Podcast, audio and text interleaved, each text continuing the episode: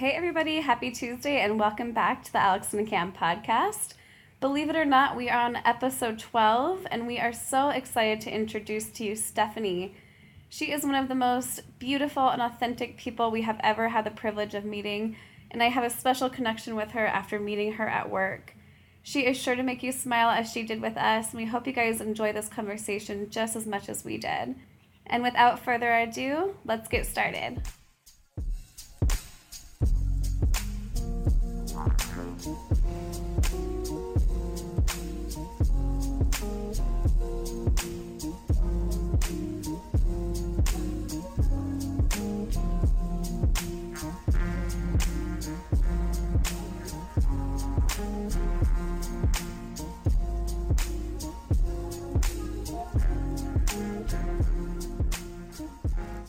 Hey everybody, how's it going?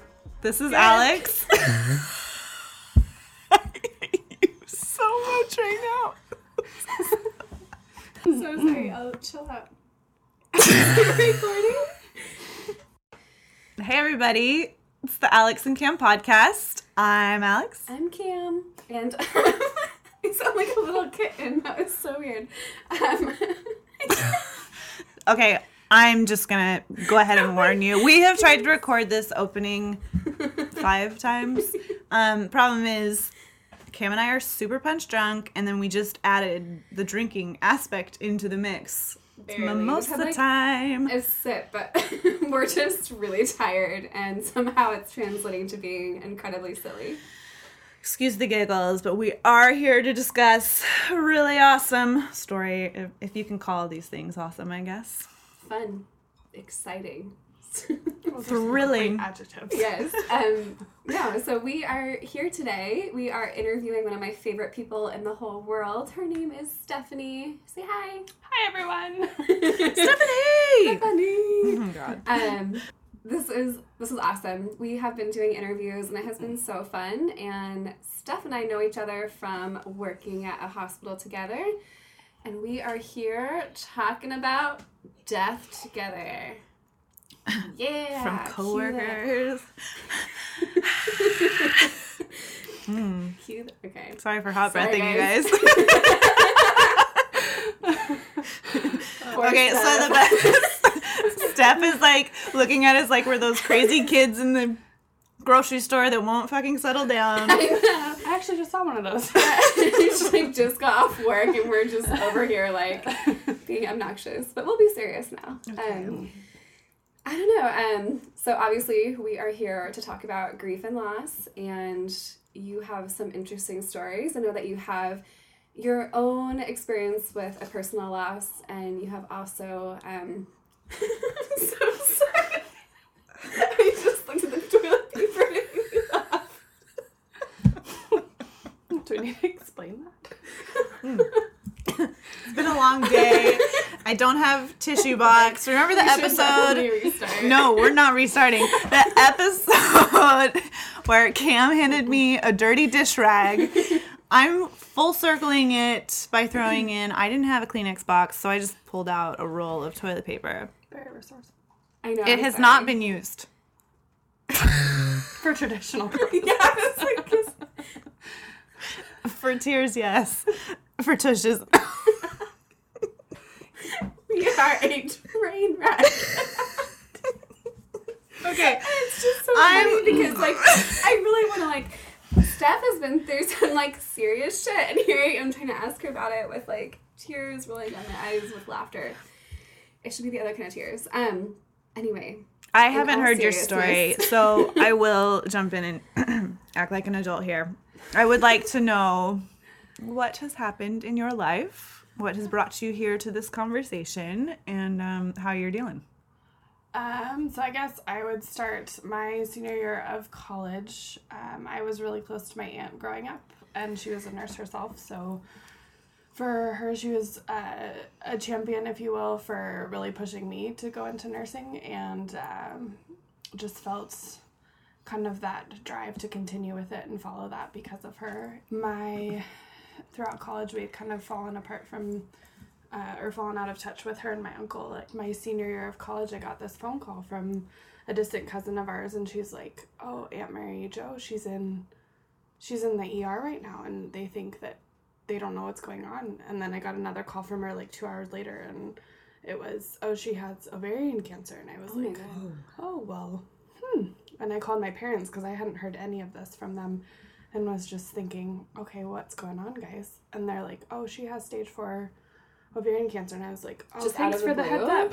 yeah. Oh my god. And um, she thought she was having a heart attack, and so she had gone to the emergency room at her work and came back, and that was her diagnosis. And when she was diagnosed, she had an 80% chance that she would survive it. Okay. And so that was kind of the positive angle we spun on it and thought, well, she's going to overcome this, and it's going to be in a rear view mirror, and we'll all be kind of better because of this experience, if you will. And uh, she went ahead and um, went through chemo and then developed um, throughout chemo, maybe three or four months into it, um, ascites, which is a collection of fluid in the abdomen, which is a complication of um, the ovarian cancer that they often have to drain. And it got to the point where they were draining full liter bottles Wow. of liquid off of her. And so So how, like was it just like a really fast progression? hmm So she started chemo and she was responding fairly positively to that. Um, and then um, at one point it turned, I remember visiting her in the hospital and she just had a scan and I was looking at her report and had this kind of strange fascination with it, if you will, because I was learning about all this in school and saw that she, you know, that the prognosis wasn't good based on what the radiologist was giving her and kept that to myself on behalf of my family because my my immediate family tends to be more of the uh, the warriors, if you will. Just kind of looked at her and she nodded, kind of acknowledging that we both understood kind of the gravity of what was going on, and uh, It's like a secret you're sharing with her almost. yeah, almost, Wow. which was kind of funny to think about it that way now. She passed away in February, late February of the following year. So what year was it? So she was diagnosed August, early September uh, 2012, and she passed away in 2013 within Fast. six months. Yeah, so I remember that Christmas I had gone home to visit her, and you know, not knowing if it was the last time I would be able to see her, and saying my goodbyes as if it really was the last time, and kind of going back to school and trying to re resume normal life, if you Yeah. can really call it that. I think looking back, it's probably the biggest loss that I'd consider. I mean, I've gone and after I graduated, gone and you know visited her just to have conversations and talk to her if she was there because she just always had that that insight. But yeah, in a nutshell, that's that's my story, Morning Glory. Mm, I'm glad you added that at the end. that was really great. you guys were really close. Yes. Yeah. So um, as a kid going, they lived just up um, kind of north of Seattle, and we Okay. always go over to their house on Sundays and either have breakfast or just chat and just kind of share life together. And excuse me, both her and my uncle, and then their two daughters. Um, we all just were kind of close knit. My brother and my folks and I, just Great, the eight of yeah. us, did things together. So. Mm-hmm. Was she like the first person that you've ever known close to you today? I think the closest person that I've had such strong memories with. Mm. So I lost my grandfather when I was in sixth grade, and I've lost and my mom's dad about I think maybe six or seven years after that, and then my mom's mom passed away my freshman year of college, and so you know being grandparents, those are definitely ones close to you. But I think in terms of not having a lot of family within the area growing up, she was really it. So. Before we dive into more questions, isn't it interesting that we associate like loss of grandparents as like a different loss? It's um, It's almost like like less significant or something. which I know to some people isn't the case because Yeah. maybe they were raised or raised, excuse me, by their But a lot of grandparents. people kind of like they're like, oh, I lost my grandparent, but you know they were old. exactly, mm-hmm. yeah, Yeah. it's Mhm. weird.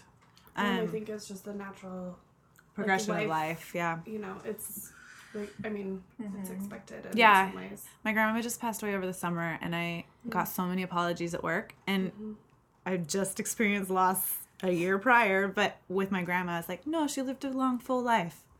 And I found myself even Like being like, it off. no, it's okay. But that I mean it's not. It's not, but it it just is different. It's so weird societally. Mm-hmm. What were like your early moments with grief? Like how did it hit you? Did you kind of because a lot of people I find, I mean, we talk about it a lot. They grieve completely differently. Some people dive straight into work. Some people really feel it heavily, really quickly. Um, what was your experience?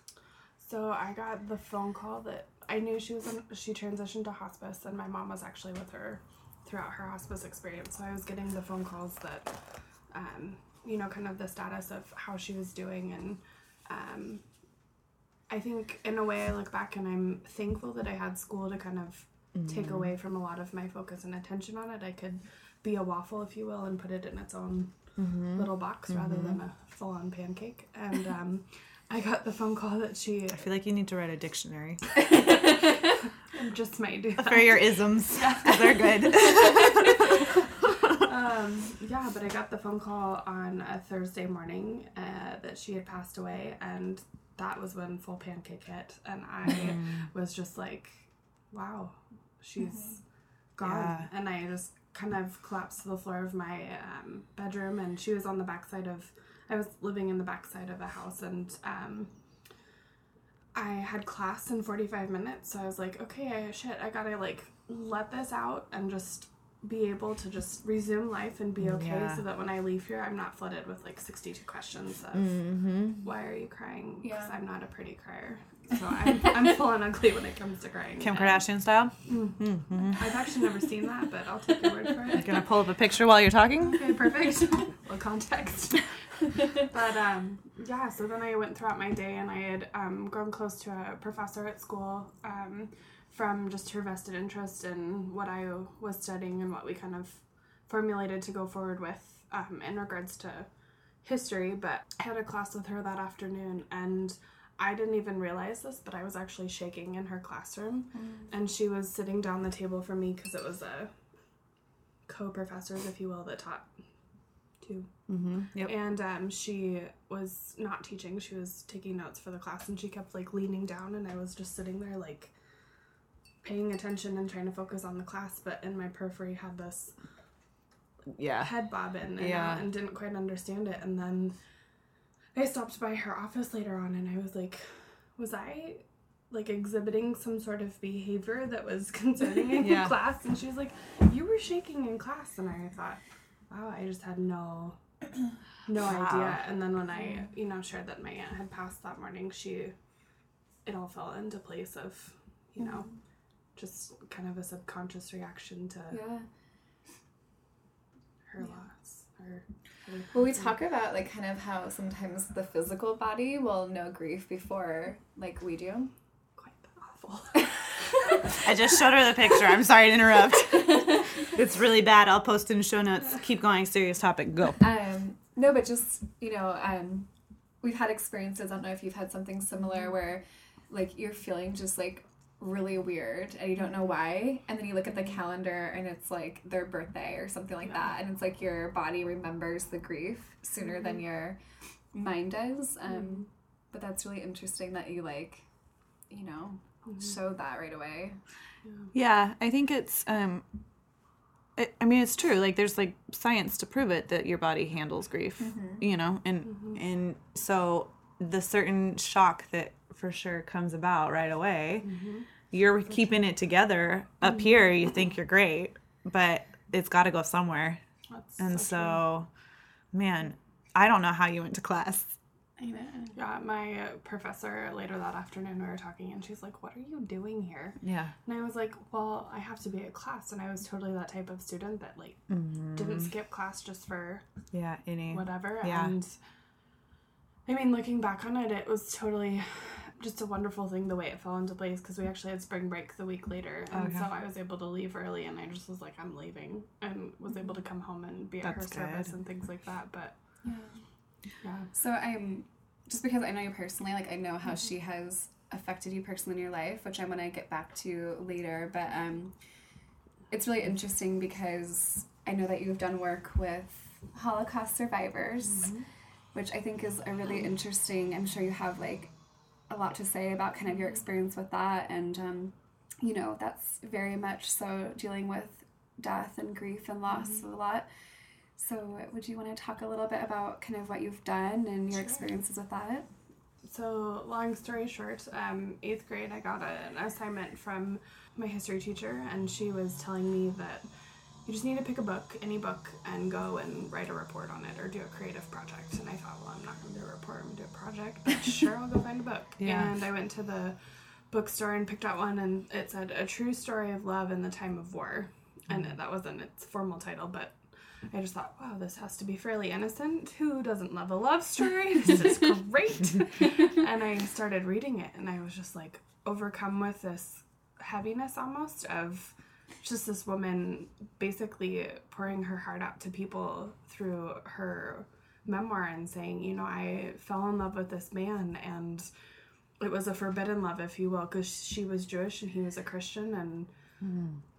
His house ended up being turned into a ghetto and so he she was taken to his house and they actually lived in community if you will for a while before she was then deported to the camps and she went on to live her life and uh, came back through uh, budapest later on in life at the request of her daughter and she was sitting in this restaurant and she looks up and she sees this guy the guy sitting across this bar from her and they just sat talking all night and they had both gone on to lead different lives but it was their first love and they just you know Wow. got caught up in that. And so i just fell in love with her story and really how when the human spirit is so dampened by such grief and such just hmm. darkness how it can really overcome. And i oh think that was what i ultimately I love that. One more time yeah. for the people in the back. yeah, but I just really fell in love with her story and kind of got caught between reading old nursing textbooks of my aunts and then reading Holocaust memoirs. So definitely had an interesting. What was your connection like with the Holocaust? Like, why were you so drawn to it? I think that book and assignment was probably my first kind of entree into it. Interestingly enough, the more I got into it, my mom actually told me that my grandmother uh, worked with Jewish Family Services, so she's Oh repon- goodness. responsible for like helping displaced peoples who came to the United States kind of find housing Wow. and things like that. So That's funny. Then, Yeah. like, you had that personal connection to it all too. mhm, Mm. yeah, those things that make us feel closer to Yeah. people.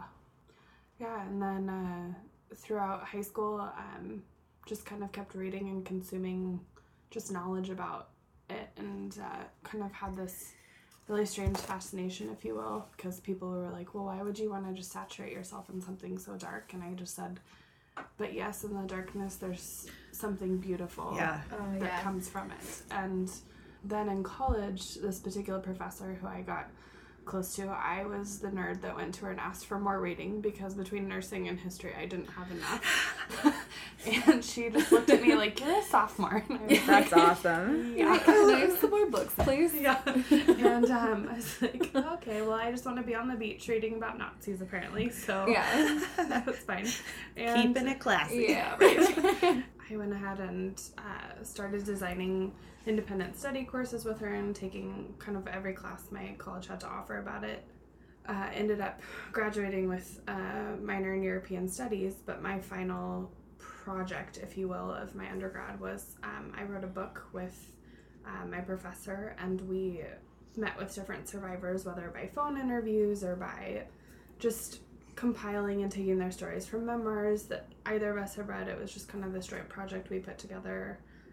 It was my gift, if you will, to the people that I had interviewed. And Did you give the books to them? mm-hmm. Oh, yeah, so there's only one I haven't given to one person that I interviewed.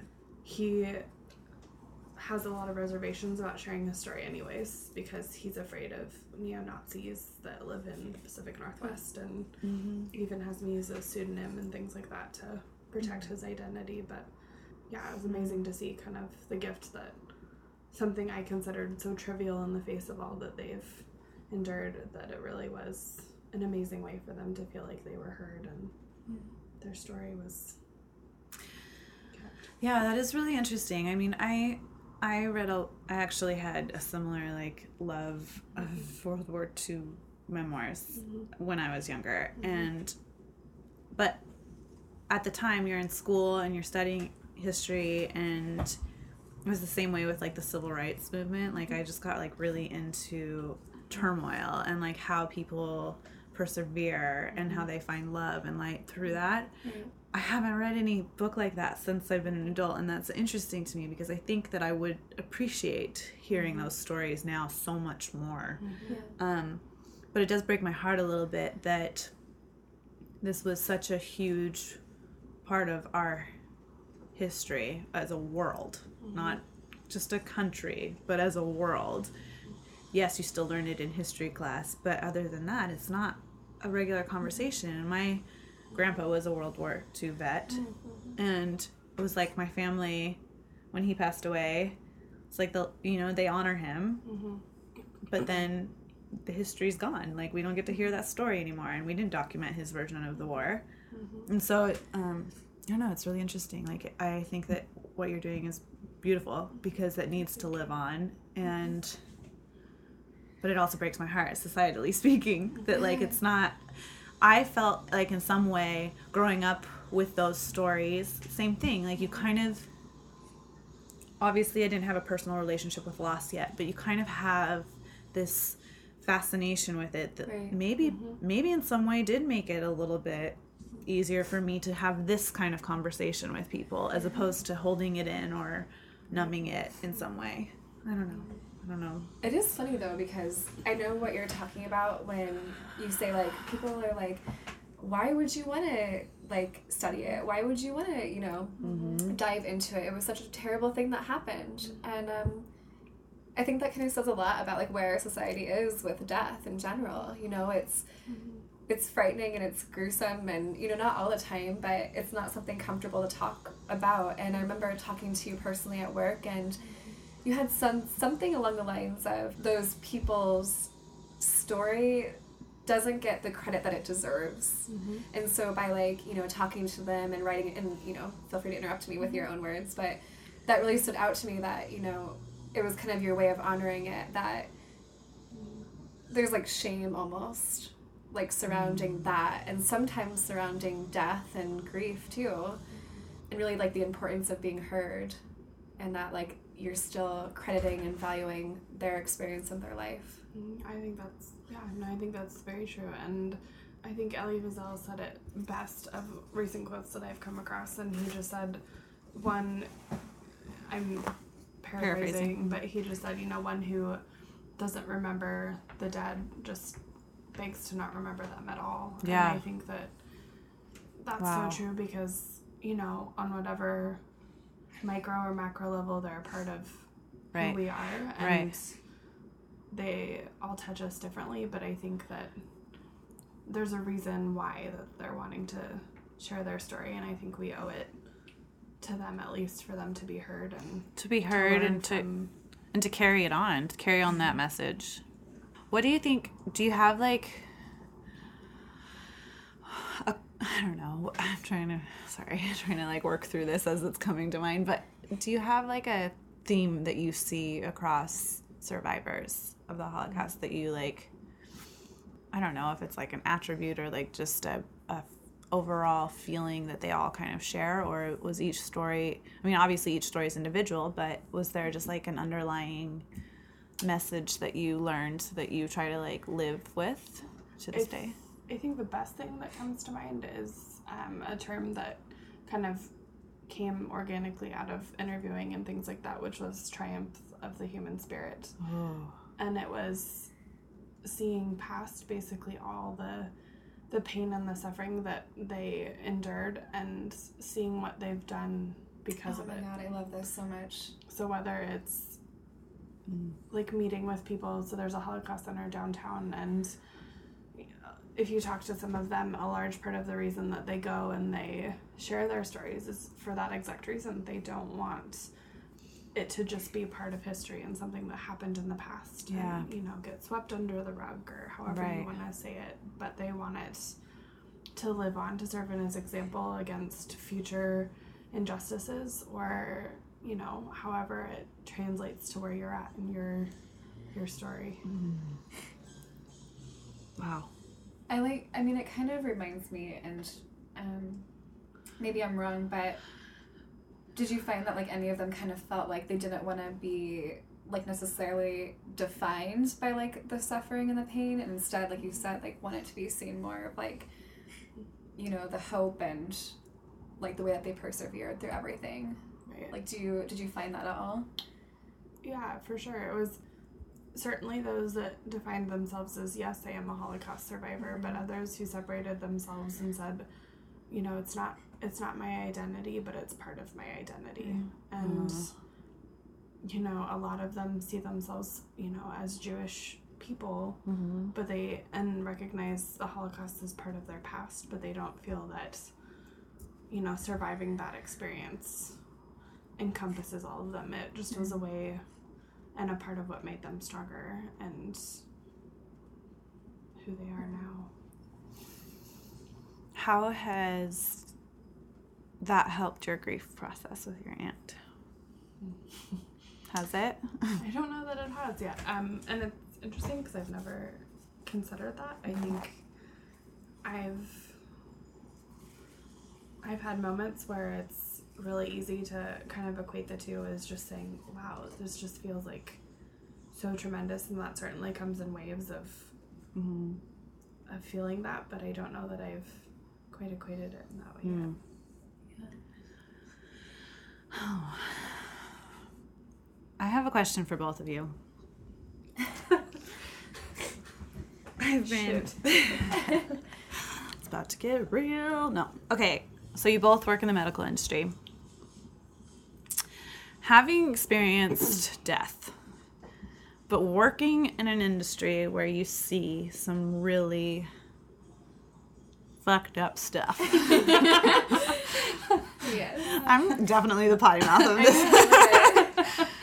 I don't think I've cussed once. so It's not on tape. yeah, exactly. No, I'm just curious how that affects your work life. Is it like a separation? Does it contribute to your grief? Does it cuz I I remember when I first met you, I was like, "Excuse me, you've just had this devastating loss and you work where?" Yeah. And I and in what department? Like I had like a I to this day I'm like, "Hmm, I, I don't know if I could do what you do." But then I also don't know cuz I don't I haven't done it. So, like for me, there's definitely different aspects of it. You know, I think that. Well, first of all, Steph and I worked in the emergency department of a children's hospital. um, Yeah, I was trying to be like vague, but there's no way we there's no way we can talk about this without. and I don't know. I mean, I worked there when Dylan was sick, and I quit by the time he got into hospice. But that time was more difficult for me. Oh, interesting. um, when he was sick was more difficult. I was like very overwhelmed, and every time that I'd come into work, I was like very affected by all the kids I'd see too, mm-hmm. and it just kind of felt like like t- like I was like very like susceptible to just like all of like the energy and just mm-hmm. like all of this sick, and I was like really empathetic toward it all. So like I'd take it all on, and I'd have like crazy anxiety when I was there, mm-hmm. and so I came back, you know, I don't know, less than a year later, and I like wasn't bothered that much there and instead it was like I was more desensitized and kind of felt more like you know, I've seen some shit so I can like help, you know, it mm-hmm. kind of felt like more of like a duty almost. But I also think mm. I like turned it off a little bit too.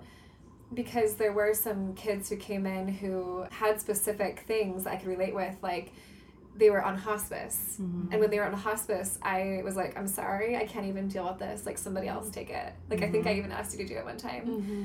Or a kid who had a brain tumor and they just found out for the first time, I wouldn't go into the room. yeah. So there were definitely like different triggers. Yeah. But as far as everything else, like, I think I got like kind of like more desensitized and kind of more like, man, shit happens. Like, kind of a little bit like it. around the edges of just like, I don't know, like it's a weird thing that I know that a lot of medical staff deals with. I've talked to some nurses um, who we worked with who kind of said like, you know, when I told them kind of like what I had gone through and they had no idea, they're like, you know, that is just such a reminder of what the families deal with because we're so focused on just doing our job that we often like, you know, disassociate from, and not all the time, but you know, there's definitely they're not like Yeah. they- you know they have a job to do Yeah. and they're trying to provide care and they're trying to like help and you know treat kids who are incredibly sick and so there is a part of you that needs to turn off. You know, we see like really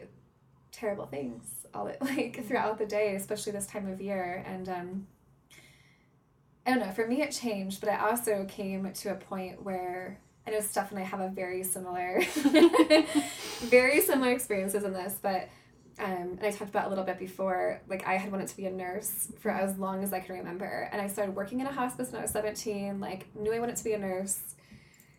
Never really happened, like never actually graduated, just was like in and out of nursing school forever, but always thought that was my path. And then, um, you know, once he died, and it became even more clear as I worked at Children's again that I think that that part of me has left. Like I think that I like fulfilled that need for now. You have things to add for yourself. Um, I think mine is similar and yet different. I um, in high school was having uh, knee surgery, and at the time, my youth pastor told me he's like, "Hey, I'll come pray with you before your surgery," and I was super anxious because I played sports really hard. So Okay. this wasn't an uncommon practice for me. Yeah. I was outside children's, just like, you know, basically going through it and um, getting ready to go back. And he never showed. And I thought, that's really odd. And at the time, his wife was pregnant and he had a young toddler. And I just thought, oh my goodness, like something's happened. And I didn't really know what, but that gut feeling you get if something's wrong. And I went back into surgery and then was there for a few days afterwards. And I um, got this text from him when I got out of surgery that said, We were here all night in the emergency department because our son's, you know, they're trying to figure out whether it's a viral infection or whether it's cancer. Mm. And it ended up being cancer. And he passed away three years later. Wow. Or no, I'm sorry. He passed away a year later. And I just thought, wow. And I had a teacher in high school who told me, he's like, you get really, really, like, you feel very deeply for people. Mm-hmm. And I, he was using it more as a caution than he was an actual, like, good job. You Yeah. feel really deeply for people. And I thought, okay. And so I kind of tried to take a step back and do some self evaluation and think to myself, do I really feel too deeply for people? I said no. Good for you. um, with a few other choice choice words, and uh, then um, got down the nursing path too, and really felt like, you know, that was part of why I went into it originally was a nurse that talked about her work with him, and I just think that kind of seeing their experience and kind of walking with them at a distance from what they were going through gives you some insight into you know in the aftermath of it really what is what is it like and i think that compassion almost. oh absolutely Especially like at like, you know, you get like a lot of angry parents and I think you're kind of like, okay, it's absolutely not personal. Like Mhm. being on the other side of it, you like realize that Mhm. it's really stressful to be in that emergency room and Mm. yeah that's for sure gives you a different different window into But like your so your aunt was a nurse. I know that she was like a driving force for you to continue nursing. I don't know. I know that we've talked a little bit just about like how you've kind of felt her help direct you a little bit in life, and if you want to talk about that at all, I always think yeah no. interesting. after so after i graduated i had a very roundabout way to get back to kind of where i am. I thought oh i'm gonna be a nurse. It's gonna be grand. I'm gonna go i'm gonna buy some cool scrubs and like just ready to go Yeah. for it. And um a few different things happened and prevented me from doing that right out of the chute. I ended up um, pursuing the history and holocaust side of things and lived abroad for a long time and came back home and because nursing was kind of the logical step Yeah. and kind of what everyone else can see is the a plus b equals c like Yeah. that's what she's gonna do and i think for a long time it was stepping away from really what was dictated versus what is it that my heart and my spirit is telling me to go towards had a lot of i know we've talked about this before but just conversations with her even about like i don't really feel like this is what I'm supposed to do anymore. Mm-hmm. Like, is this really shut? Am I meant to go pursue something else? And mm-hmm. I think a large part of what's led me to where I'm at even now is just kind of feeling more of a, you know, we'll cross that finish line, we'll get there, and you can really do this because this is what, what you're meant to do, or what mm-hmm. you know, at least the next hurdle and Yeah. moving forward. Yeah.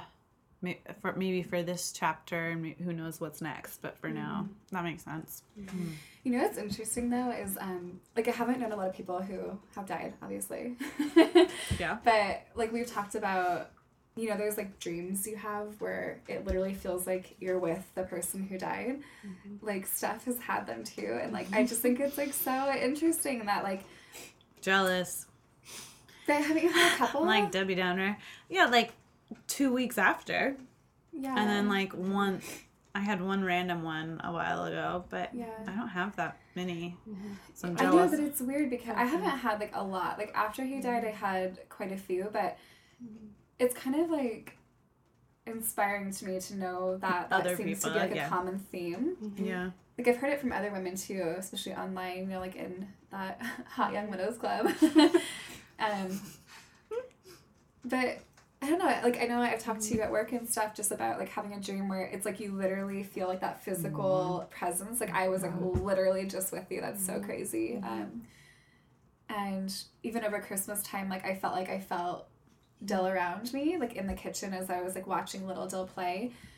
I don't know. Have you guys ever felt like that physical presence of them being around mm-hmm. like that? You have. You go ahead. Okay. I think mine was um we always spent summers up around Fourth of July up at Lopez Island, and I um I love Lopez. I do too. It's great for all these bikes you have around. I know. I'm gonna interrupt and give a little like preview.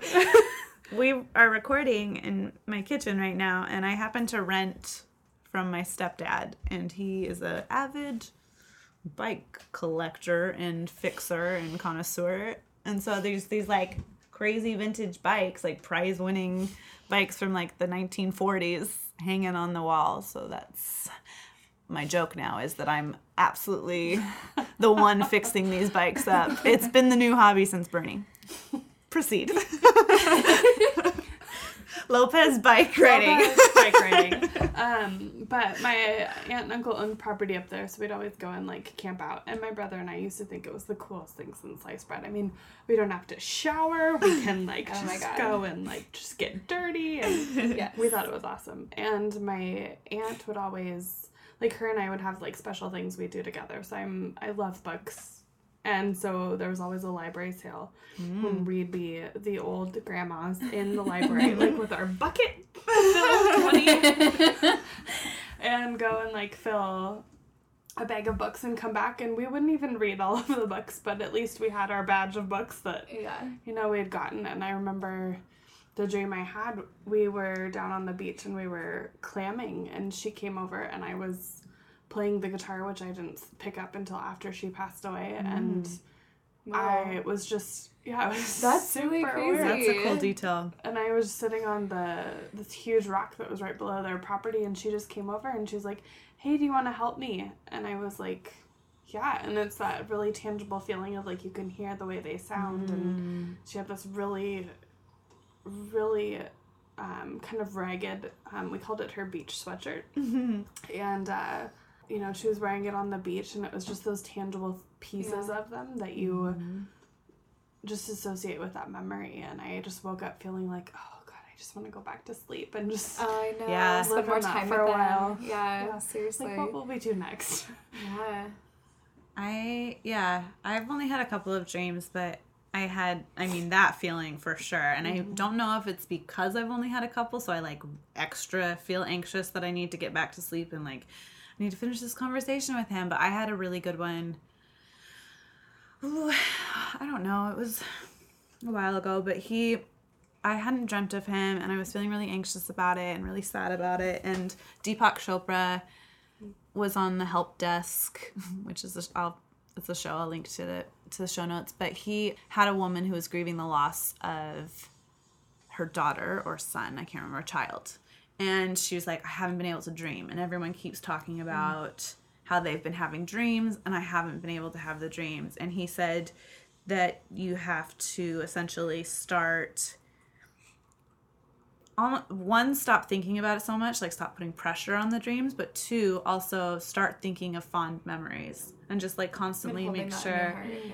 that you're holding those exactly those positive moments in your heart and the dreams will come and so i had just been talking to my mom about how i hadn't had any dreams and this literally her tv was on mute and she unmutes it and this is what was in front of me. It was this deepak conversation. It was really crazy timing and so then very shortly after i had a dream and bernie was in it and he was he, he was just like hey i'm i'm back and i was like Oh what are you God.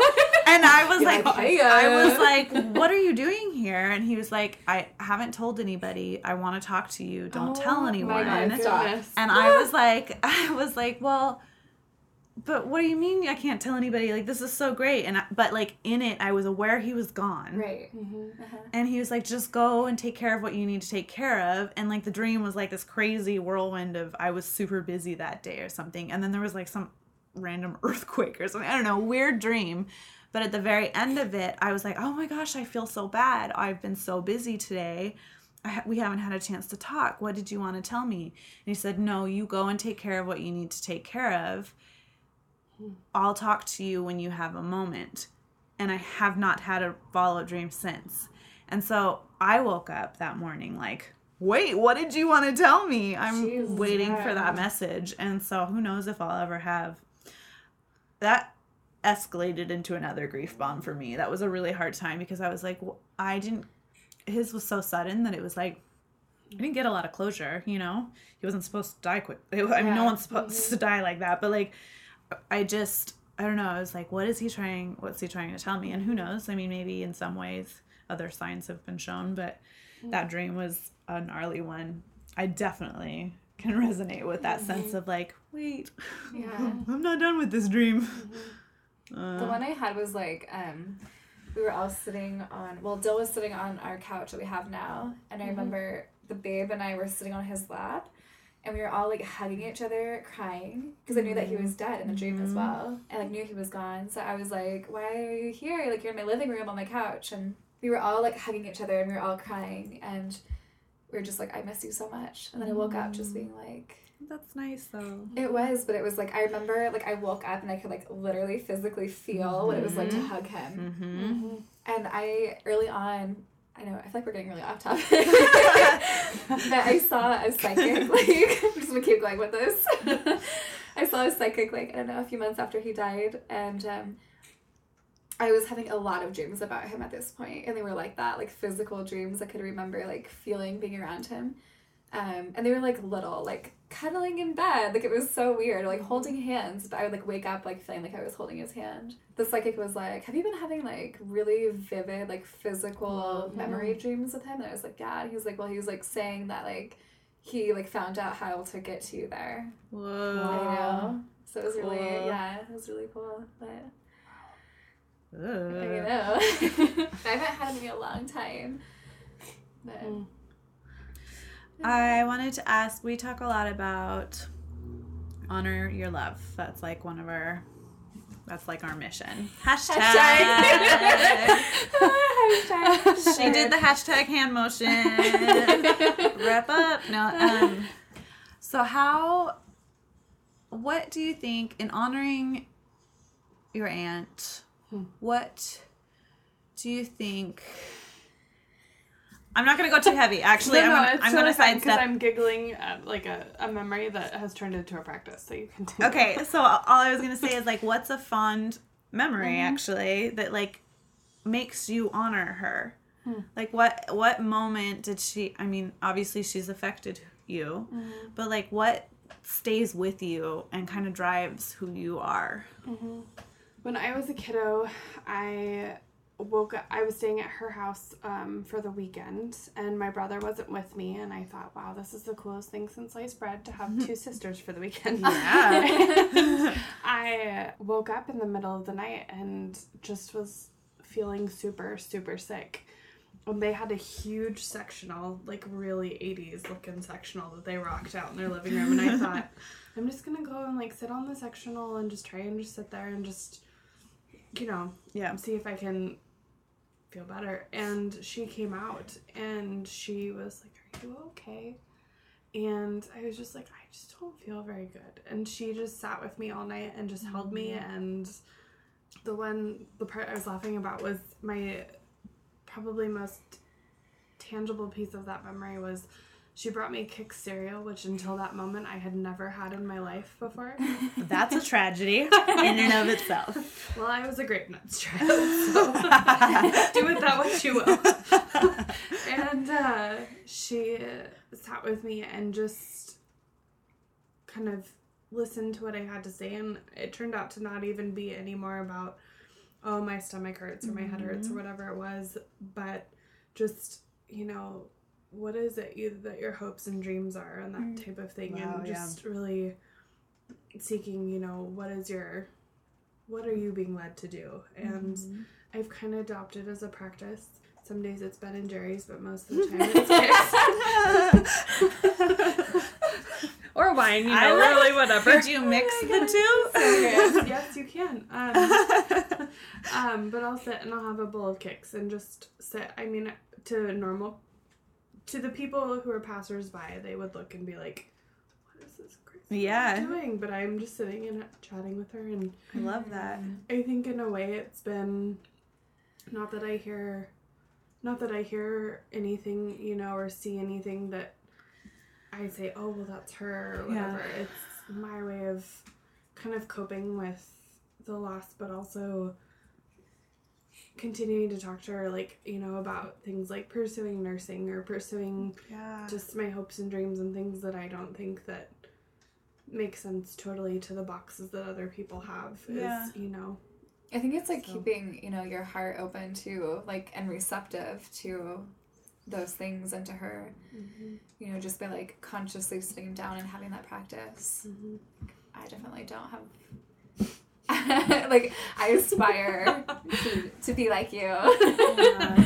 Seriously though, that's awesome. we have kick states Kick states. i'm not michael jordan kicks but like No, I know what you're talking about. the Hey, deliciousness. I- I- The delicious cereal Kix. Kix. Kix. That was my favorite.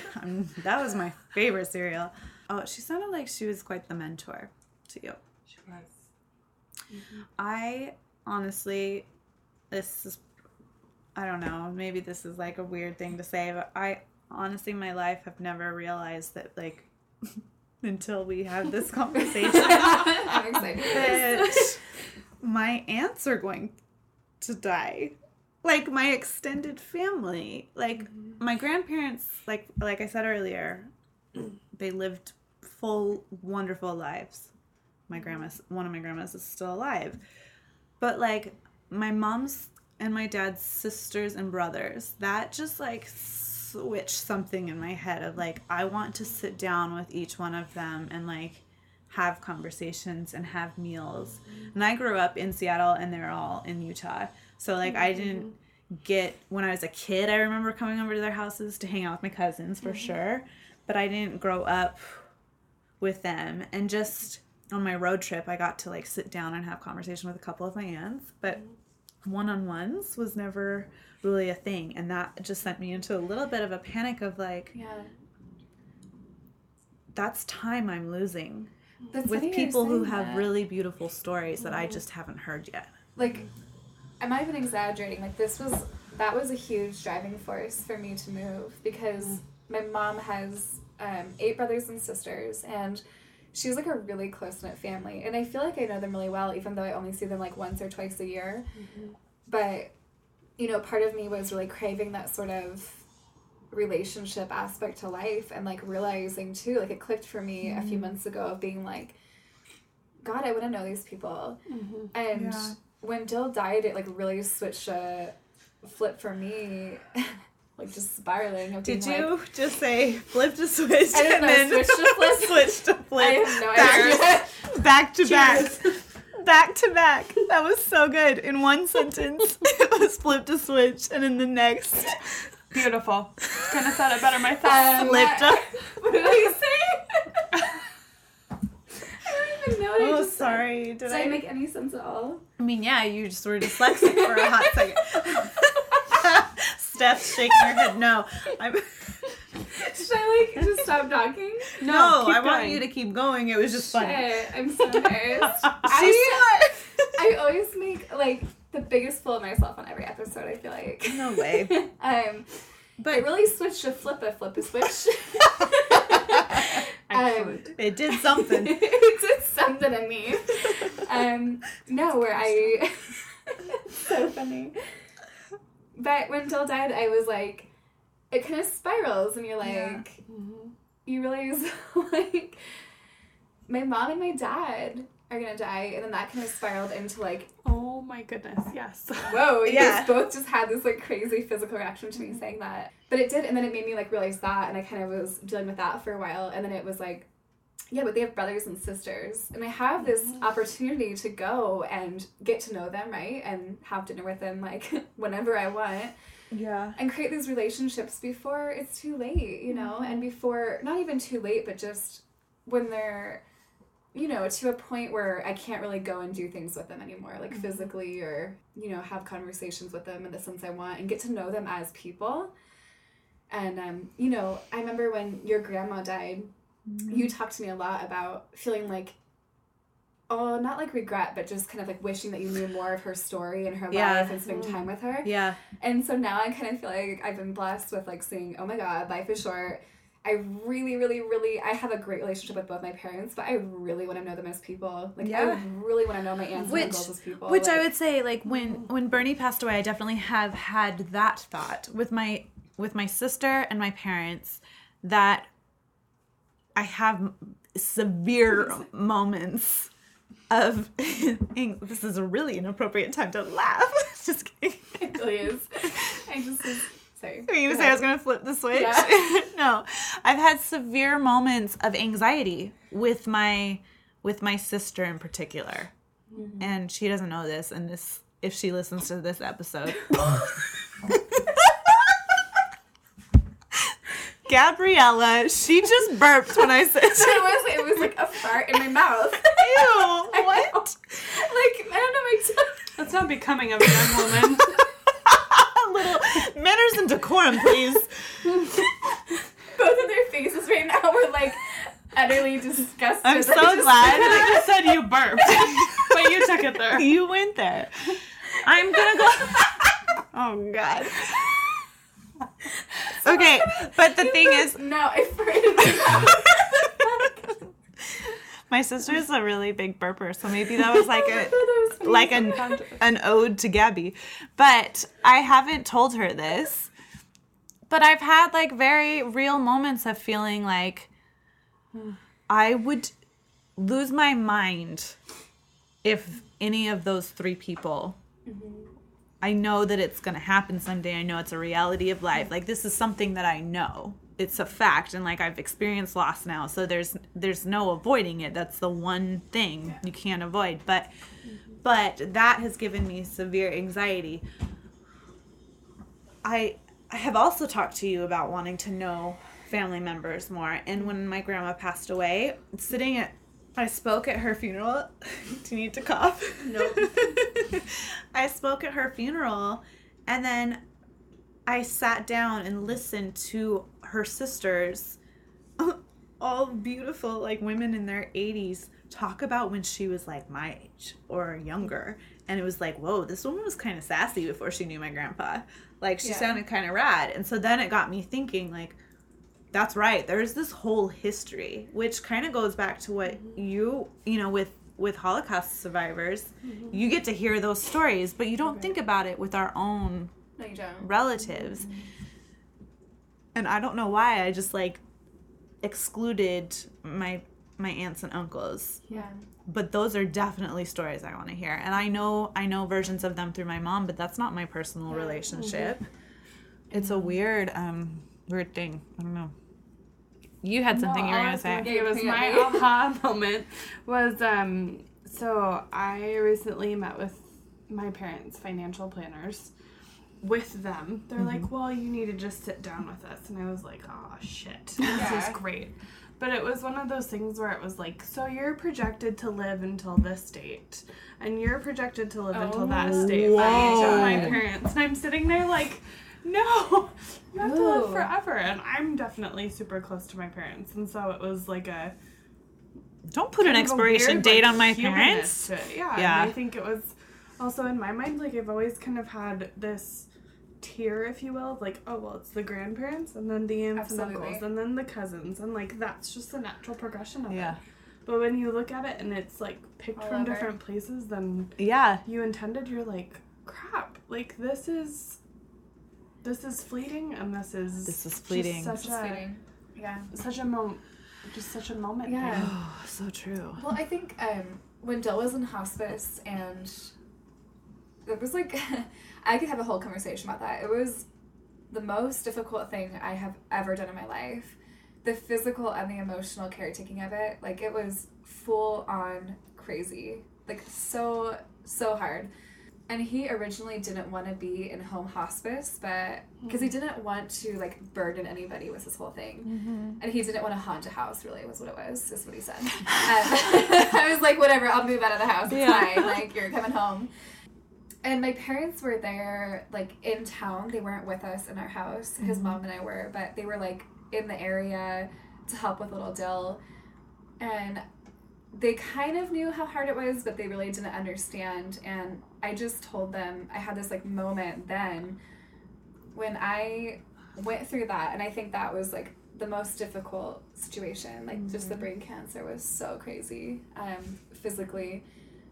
Where I just had this moment of being like, that is like the very fucking least I could do for anyone. Hmm. Like, is take care of them when they're dying. They're dying. Like, that is like the least thing I could do. And I had this moment of like picturing in my head my parents dying, which is crazy. I never would have if I hadn't gone through this experience. Mm-hmm. Being like, I don't care where I am and what I'm doing and where I'm living. Like, I will come and I will come to your house. You can come to mine. Like, I'll take care of you in your last days. Because I was like, I just felt like that was like the least thing I could do. Like, and it just For totally changed my like aspect on like whole, like relationships and how I view them and kind of. It's kind of weird to say, but like kind of like I want to get to know my family in preparation for that time, Mm-hmm. knowing that when they die, I tried. Yeah. I did the best I could. Yeah. You know, having that relationship, I guess. Mhm. I have two thoughts. So the first is that's that quote from Steel Magnolias where Oh, she yeah. says, paraphrasing, what is that, mm-hmm. maybe? to, oh, you haven't seen Steel Magnolias? I don't know what it is. Just found out what we're doing tonight. Steel magnolias. And pizza. Really? and pizza and Do more. I would love to, but I have to go home on my dad's birthday. Well, that's right, an uplifting At some event. But she says that essentially the greatest honor is bringing is being with someone as they come into this world and as they mm-hmm. leave the world. Absolutely. And I mm-hmm. 100% believe that watching mm-hmm. Bernie take his last breath, it was like a spiritual experience in my life to be able to say that I was with him as he left the world. I already lost the second thought. But I think that that's very true. Uh, to contrast that a little bit, so I worked in labor and delivery for three Oh, years, yeah. and I think that uh, it was a high risk O- OB unit, so it's very similar to kind of uh, what we Cam and I did while we were at Children's, but it was a very, you know, that contrast of you're with people in such the best what should be the best day in their lives. And for some people it really was. And for some people it, it wasn't. Like there was mm-hmm. even the loss of your child after you've just given birth to them. Mm-hmm. And i think that that's absolutely true is there's this really beautiful part in taking taking some sort of role in that mm-hmm. whatever capacity it is. But Well, it kind of goes back to like lessons, and um, I feel like it is kind of a blessing to experience death at a young age because, Absolutely. yeah, you know, like I kind of feel like I am given like that message very clearly that relationships are probably like the most important thing. Mm-hmm. Like when you really like simmer it down to like the most simple like ingredients of life. Wow, that was like that was off the top of my head. Did you just see? Like that was great, guys. Um, I think she thinks it's like I really feel like that legally blonde moment where it's like snaps for Cam.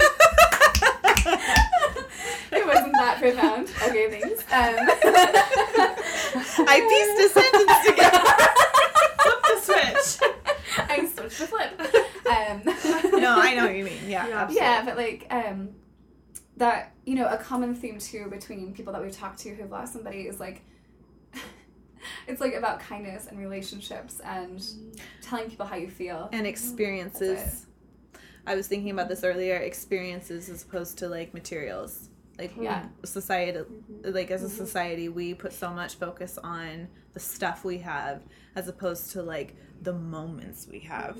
I remembered my second thing. Do you have more to add? Because No, I go for it. before my brain loses it. No, s- I, just simmer it. when you were talking about simmer it. Just summer and summer's gonna have like this picture of green beans.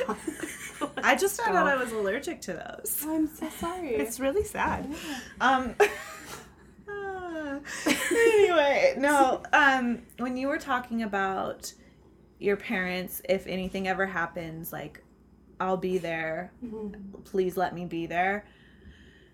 I thought back to and same thing when you were talking about being there for financial planning with your parents. I thought about Diana when she was talking earlier. She was saying or in an earlier episode, guys, she was talking about how her parents Marie said the same thing in her episode where her parents had given like guidelines for what what they wanted after. Mm-hmm. And I think it's also really important to have these conversations now because I know in my family, and it's been my mom's biggest fear, Al- Alzheimer's runs in the family. And mm-hmm. she's always been like, if that happens to me, just take me up to Alaska and put me on an iceberg and just let me wave you goodbye. And I'm like, I get what you're saying. You don't want to have to have people dealing with that. But these are conversations that need to be had both pre and post. I mean, death obviously is coming, but sometimes it comes accidentally and unexpectedly. But for those situations where it is a genetic thing or it is like a long, oh, you know, a prolonged, not prolonged, I always fucking say mm-hmm. that and I don't mean that, and, you know, a longer illness, you have that time to kind of prepare and discuss like how this person wants to leave the world. And we always talk about walking each other home. And it's like, how can I make sure that you get home in the way you want to go there? Well, it's like you know, Diana said in her earlier episode. Um, she said that's like the biggest gift that she was given was knowing. Like it gives the person who is who's still here and who is taking responsibility And grieving. after. It's a clear guideline. Yeah. You know, but it's like people almost think that it's like not a conversation to have. Like it's too serious. But yeah, absolutely. But I think by going through that too, like it gives you a different type or different level of empathy to really, like you guys have said before, like normalizing it as best as you can, but also Right. just opening that discussion and having that and just being really Yeah. honest and having had something similar like thrown out on the table in my own personal circumstances it's just it makes it a little bit more finite and you really realize wow but you have that empathy to understand really the beauty that comes from those mm-hmm. experiences mm-hmm. too Totally. So, in all of our interviews, we've been asking our guests, what is there anything you'd like to share with the audience? So, this is a group of people who are either grieving or people who aren't but ha- are watching someone grieve. Is there maybe a lesson or a, a piece of advice or just like a theme that you'd want to leave with our listeners that, from your own experience? Something that stands out.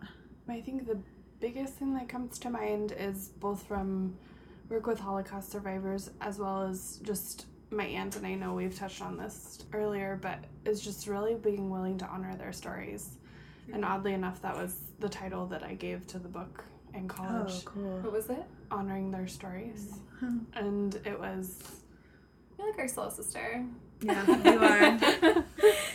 but just really what can i do to give that person the the audience that they need i mean i'm a single person but what is it that i can do whatever it is on any level because we all experience things differently and i think we all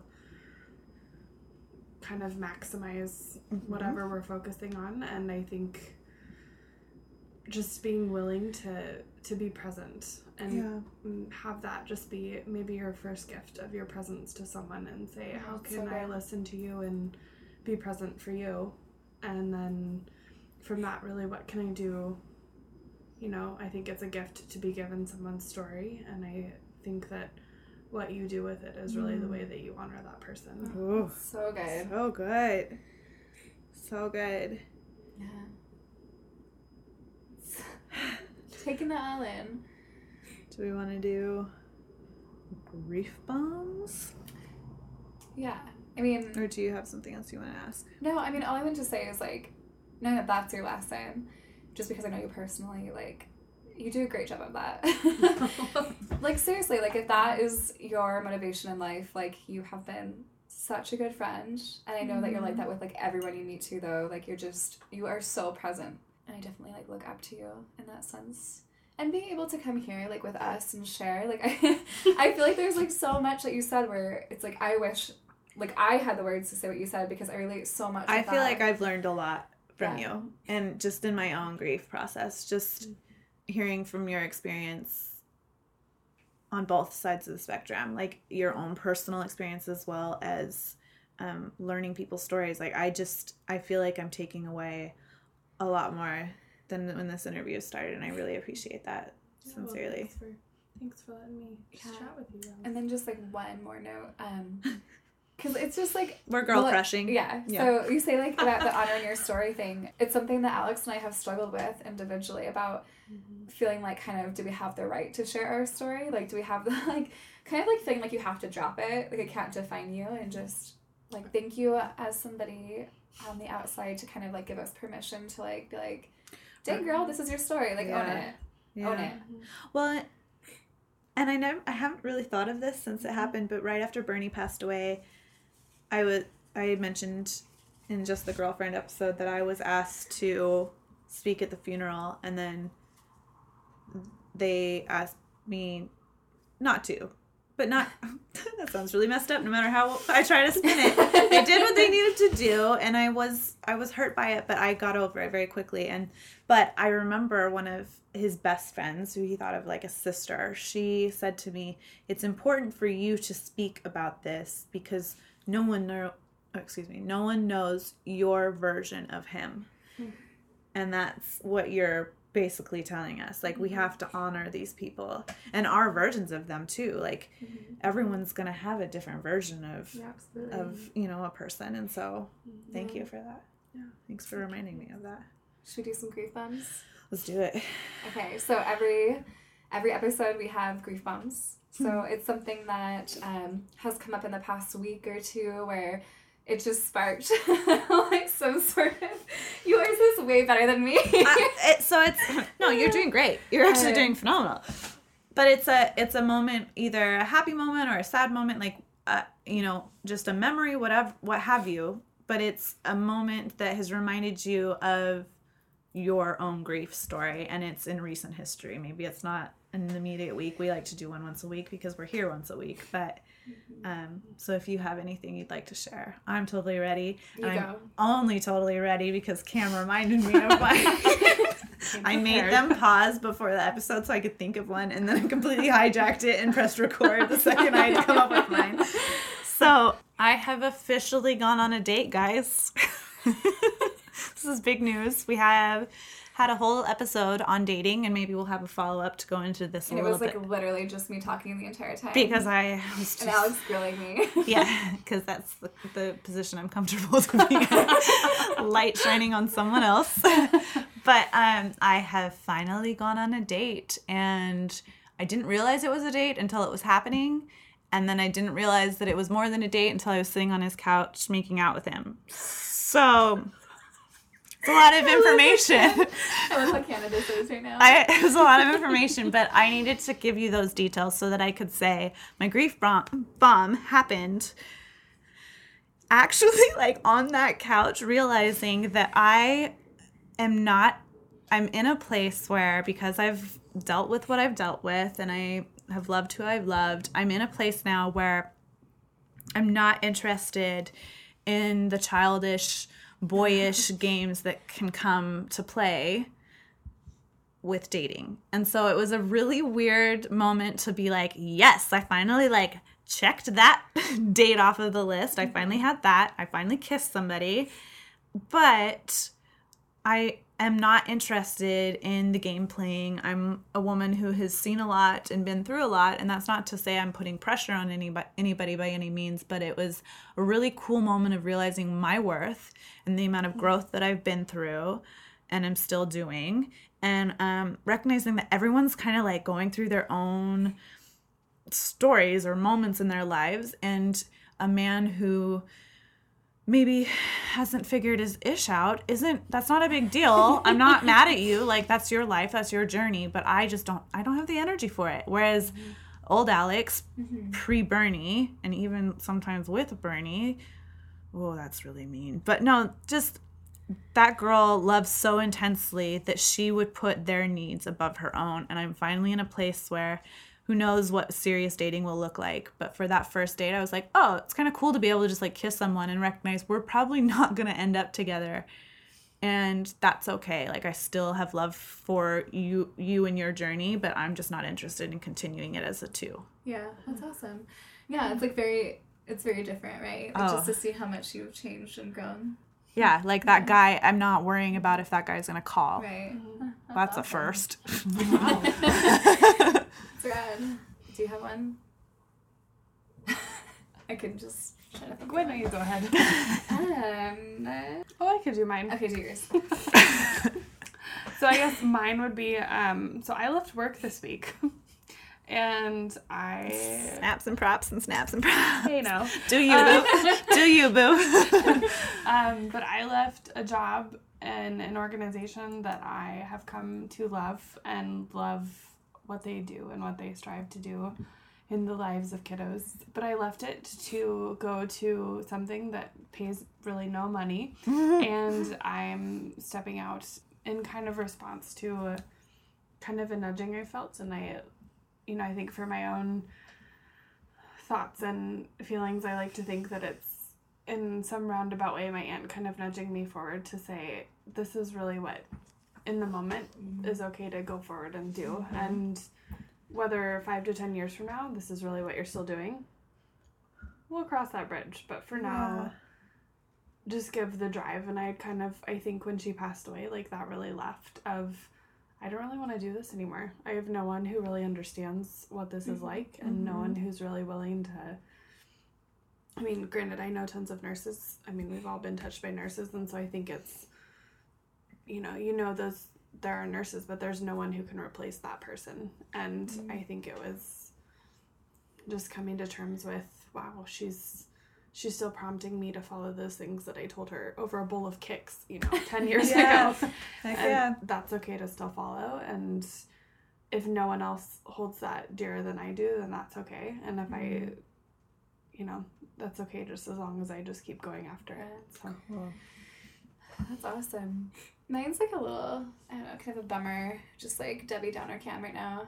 But I've been like really hard on myself over the past two weeks, and a lot of it is just like feeling really uncomfortable in my skin and just kind of feeling like oh i have like some extra pounds on that probably no one else can notice but like i really feel it and like just kind of like being really mean to myself when i look in the mm-hmm. mirror and kind of just at all moments and so just kind of having like a moment yesterday as like I was leaving. It was like really like slight, but when I was going through airport security on my flight, a guy had just said, "Hey, I really like your jacket," and it was just kind of like a little like nudge of just like.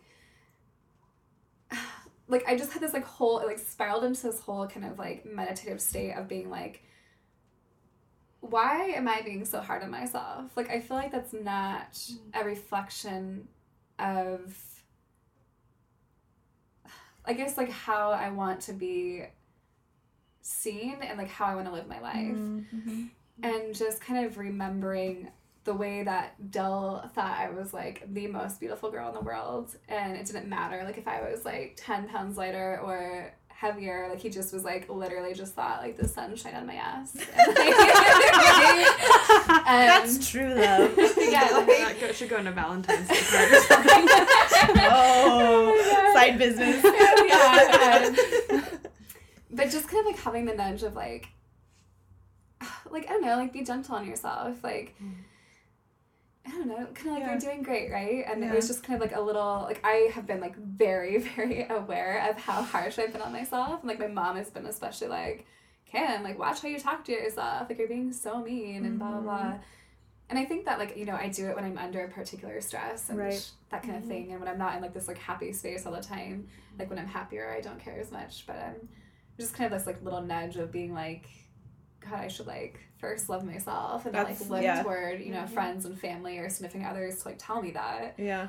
And like mm-hmm. realizing that my body is actually like amazing because I'm healthy and, you know, That's able to. Mm-hmm. I think the overall theme of all of ours is see yourself how that person saw you. absolutely. I like That's that. a really good one. Yeah. Really good. The sun shining out of the sun's shining out of our asses. Go on a t-shirt somewhere. On That's that what I'm note, We didn't have a um, seriously, Stephanie, I just am so thankful that you came by today, and sorry for the crazy start, but you reeled us in. We got there. I just, I think immediately when she walked in the door, I like felt like we were friends already, and so I did too. So I think- mutual. I'm very, very thankful for you and for sharing. I'm not kidding. I've learned a lot today, and I am. I just feel really honored that you shared your story with us. So thank you. Yeah, of course. Thank you for me. I just adore you, but also like, you know, I am very like inspired by the way that you are following your heart and those little nudges that like tell you to quit something that seems like you know it's still like working, but it's not completely right. So Yeah. it's inspiring. So thanks. Thank you for being on our little show. Well, thanks, guys. Alright, Um, guys, yeah. if you wanna um get in touch with us, you can follow us on Facebook at Alex and Cam, Instagram, Pinterest, all that good stuff. Um, if you want to sign up for our weekly newsletter for all of our podcast information and any updates we have, you can sign up on our website at www.alexandcam.com.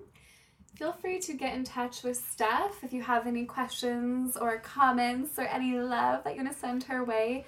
Feel free to message us on Facebook and we will pass it along to her. And uh, guys, I haven't been very good about pressuring you to do this because I don't believe in pressuring, but now I'm doing it. Peer pressure. Rate and review and subscribe. Please. Here's the thing. Mofos. It's it's just a, no, you're not mofos. You're really beautiful people.